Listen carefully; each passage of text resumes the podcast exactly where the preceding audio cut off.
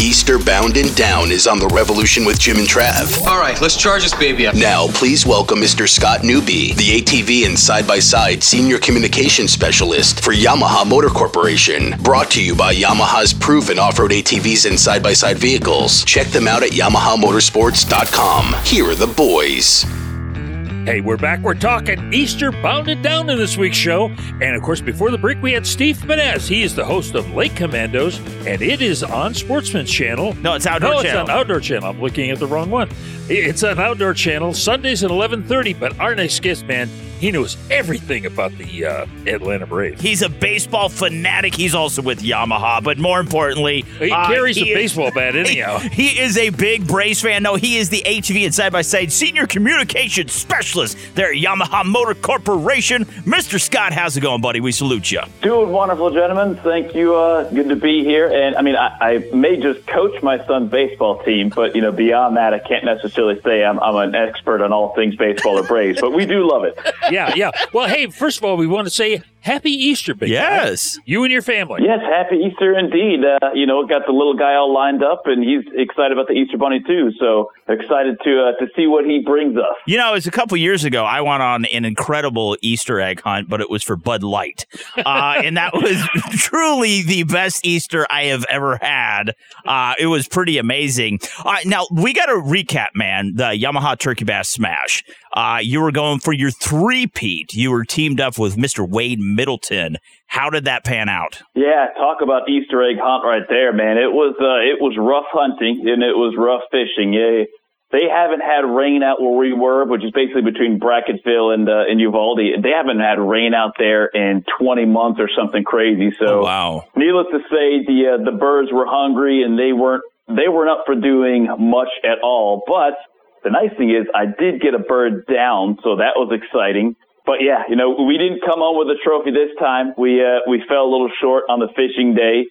But uh, Wade and I, we're going to probably change up our tactics for next year. And uh, you know, as they say, the phoenix must burn before it can rise. So you know, we just went down in flames. Yeah, well, I heard out there that the uh, bass actually have ticks on them. Yeah, yeah, it's uh man, everything was just dry out there. The the Lake Amistad was down fifty feet, but No I mean, way. If anything for me, I was just excited about knocking down a bird, and it was such a funny story because we sat down in the morning. We heard like a couple of gobbles. Wade's sitting there calling the turkeys in because I have no clue how to efficiently do it. It just sounds like I'm dropping things or making all sorts of weird noises out there. But uh, you know, didn't end up getting anything coming in when uh, it when it kind of flew down after the roosting all night. So we end up moving spots, and the spots that we go to, I'm pretty much right out, right out in the open. So we build like a quick makeshift blind, and I'm sitting there, like I was just so exposed that I just had the gun up and ready to fire, just you know, in case so they wouldn't have to see me moving. And Wade was in a box blind behind me. Well, all of a sudden I hear a hen call go off. I'm like, man, Wade is really sounding good with his hen call. That sounds just beautiful. Next thing I know, out of the corner of my eye, there's this hen that's walking up probably 10 yards away. She's just Oh. walking right in and she starts eating. I mean, right in my shooting lane. Obviously, we're going for, for the big Tom, but she's just kind of clucking around and then she takes off to the right. Shortly thereafter, this Tom comes right in. And I mean, I'm just, I'm blown away because I didn't even see him coming. He was, he was coming in silent. Well, lo and behold, the hen ended up circling all the way back behind me. And you guys, I swear, this is like the hen's ex girlfriend or boyfriend or whatever because she starts calling in the Tom Oh. and he's, she's bringing him in right into my shooting lane. I'm like, oh, this Oh. is just like the perfect scenario. Yeah. And he gets right up in my spot, pull the trigger, and uh, he gets dropped right then and there. And I was all excited. And Brandon Palaniuk ended up beating me with the bigger bird, and uh, and Chris Zaldain accidentally knocked down two birds at once, Oh. which you know is exciting for him because it's his first time turkey hunting. Yeah. The downside is uh, that we also have that as a penalization for the turkey bass smash. Yeah. Now, how on the fishing side did you guys do? Man, it was uh, it was wacky worm all day. We we ended up bringing in four fish. The limit was five, and you know when you're going against Clark Wendlandt and Brandon Palaniuk that were a team, plus Yeah. Creighton Zaldain and Chris Zaldain. I mean, it, if anything, the thing for me is that I lost to professional outdoor anglers and and outdoorsmen. as opposed to me that's an office monkey desk jockey that, you know, just likes to do this stuff on the side. So I'll still take that as a feather in my cap at the end of the day. wow. You can't beat that though, man. I, let's face it, Palaniuk is probably one of the best anglers there is right now. Um, holy Oh, yeah. smokes, the guy is just so talented. He truly is. Yeah, and he's a great guy on and off the water as well. That's what I really love about you know all these guys. When I when I meet Chris and Trait for the first time, and you know you just never know what you're going to be or what they're going to be like. You see them all on TV, and you know a lot of times you, you as they say, you don't want to meet your idols because they're not who they are, but just genuine, great people, super appreciative of everything. And Chris and Trait's first time turkey hunting, so they're really trying to understand from Wade on what to do, how to do everything, and I mean, just great people overall. So we're excited to have them out. You bet. Well, hey, we're coming up on uh, spring ATV riding season. That was smooth. I know. I'm just gonna say, holy smoke! I didn't want to say I wanted to say side by side, but then I, I couldn't get that out.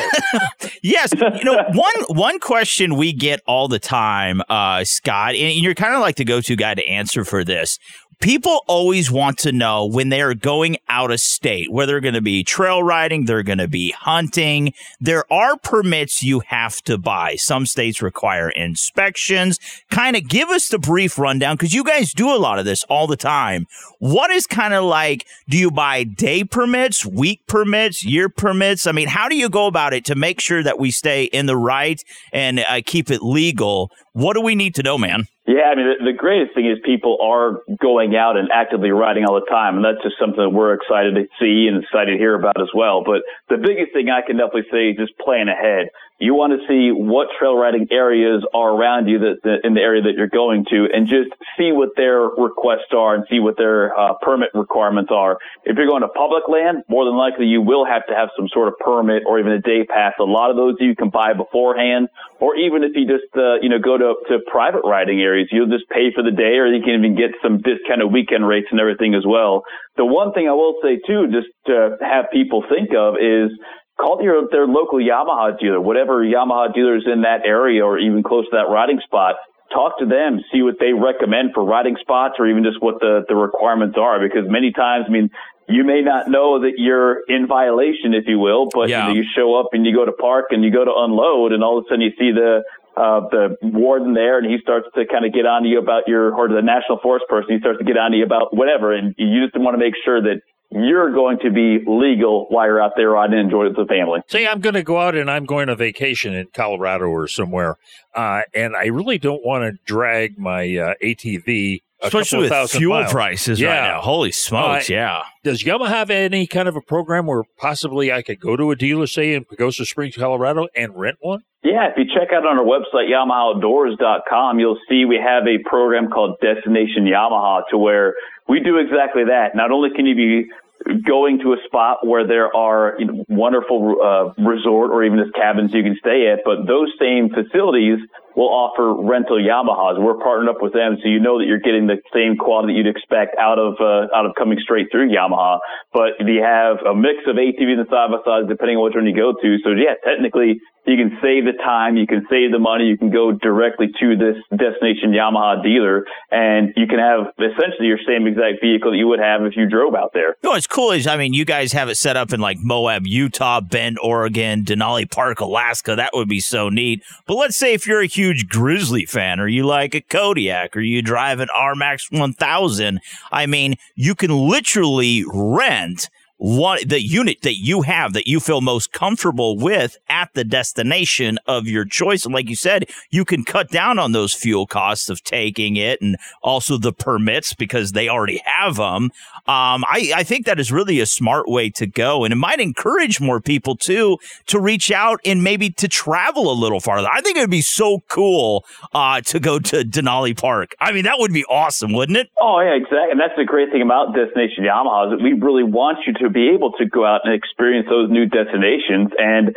when you go to those spots, you're you're, you're having a quality, reliable vehicle that's still with you, and that you'll be able to experience an area that you probably never would have been able to otherwise. And I mean, I'm even doing the same exact thing right now. So I'm looking at spots in Alaska out of all places because I don't even know how to get one of the vehicles out there, but yeah. you know, we have a, a couple of spots out in Alaska too. And just again, anywhere that you thought you would never be able to ride, we probably have a destination Yamaha dealer to be able to suit you. Yeah, that is so cool. You know, one thing I wanted to get into, especially with you, you look how crazy things are anymore uh, how well your your ATVs and your side by sides retain their value. It is a good investment. Yeah. I mean, it truly is. Honest to God, you look around, everybody wants to buy an ATV from you guys or a side by side, and if they can't get one, they're willing to pay top dollar.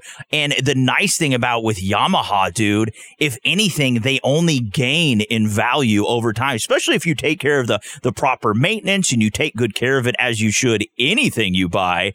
Um, just as an investment standpoint, I think it is so smart. Oh yeah, no doubt about it. And that's why we have something like our 10 year belt warranty, yeah. just because we know our vehicles are bulletproof. We know that they're reliable, but when you have that value retention that goes on to future owners, I mean, how can you not say, you know, I'm going to get something else when you know that you're making a great investment with that. And yeah, if you just do your basic things, changing the oil, checking your air filter, so on and so forth, that Yamaha is pretty much going to go to the grave with you. Yeah. Now, you know, kind of pre COVID and stuff, you guys had a lot of events where your customers, I mean, the Yamaha family can come and participate. I know you did something at like the Loretta Lynn Ranch.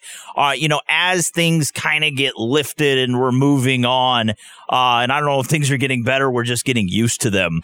Um, are you guys going to have events this year? Are they, are you still kicking around, mulling the idea? What, what does that look like? Yeah, we're still out there in full force. We got the demo trucks and everything going and just keeping up with any sort of protocols that the event space has or that, uh, you know, that, that local guidances are and everything. But we're going out there as much as we can, doing a lot more experiential events too. We want to make sure that we're connecting with customers 100%.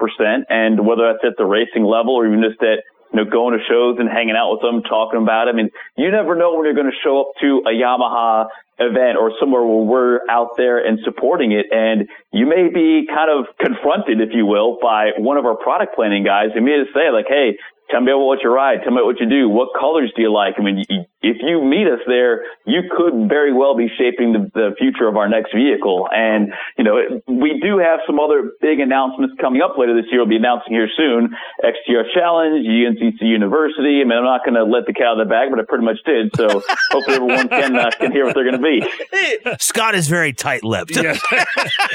yeah, exactly. All right. So we've sunk a lot of ships. to stay up to date with everything you may or may had not have said. Uh, where, can, where can we follow you guys? Because I think it's really important that we keep up with your socials and everything you guys have going on. It's so exciting. Uh, you guys are always, you know, pitching new things, putting new uh, ATVs side by sides, lots of cool stuff out. Where can we find you guys online and follow your socials? Best spot to check out is YamahaMotorsports.com. Got everything that you need on there. That's right. Also, shop Yamaha. I'm to tell you what, you guys have so many cool accessories, dude. Holy smokes. And also uh, your Yamalube because we can order all that stuff to servers online. Yeah, right there online. We don't even have to go anywhere, do we? Yeah, and it's uh, it's pretty much a one-stop shop. Select the vehicle that you have, and it'll tell you everything you need for it. All right, once again, hanging out with Scott Newby, the ATV and side-by-side senior communications specialist for uh, Yamaha Motor Corporation. This has been brought to you uh, by Yamaha. Visit them online, YamahaMotorsports.com. Mr. Scott, happy Easter. We love you, brother. Right back at you, gentlemen. Take care. You bet. Hey, after the break, Chris Queen, co host of Trekking Outdoors. More sunrises? Boo! More pictures of food? Yuck! Exactly. Get the stuff you really want to see by following Jim and Trav on social media and at jimandtrav.com. Stay tuned. The revolution will continue after these short messages.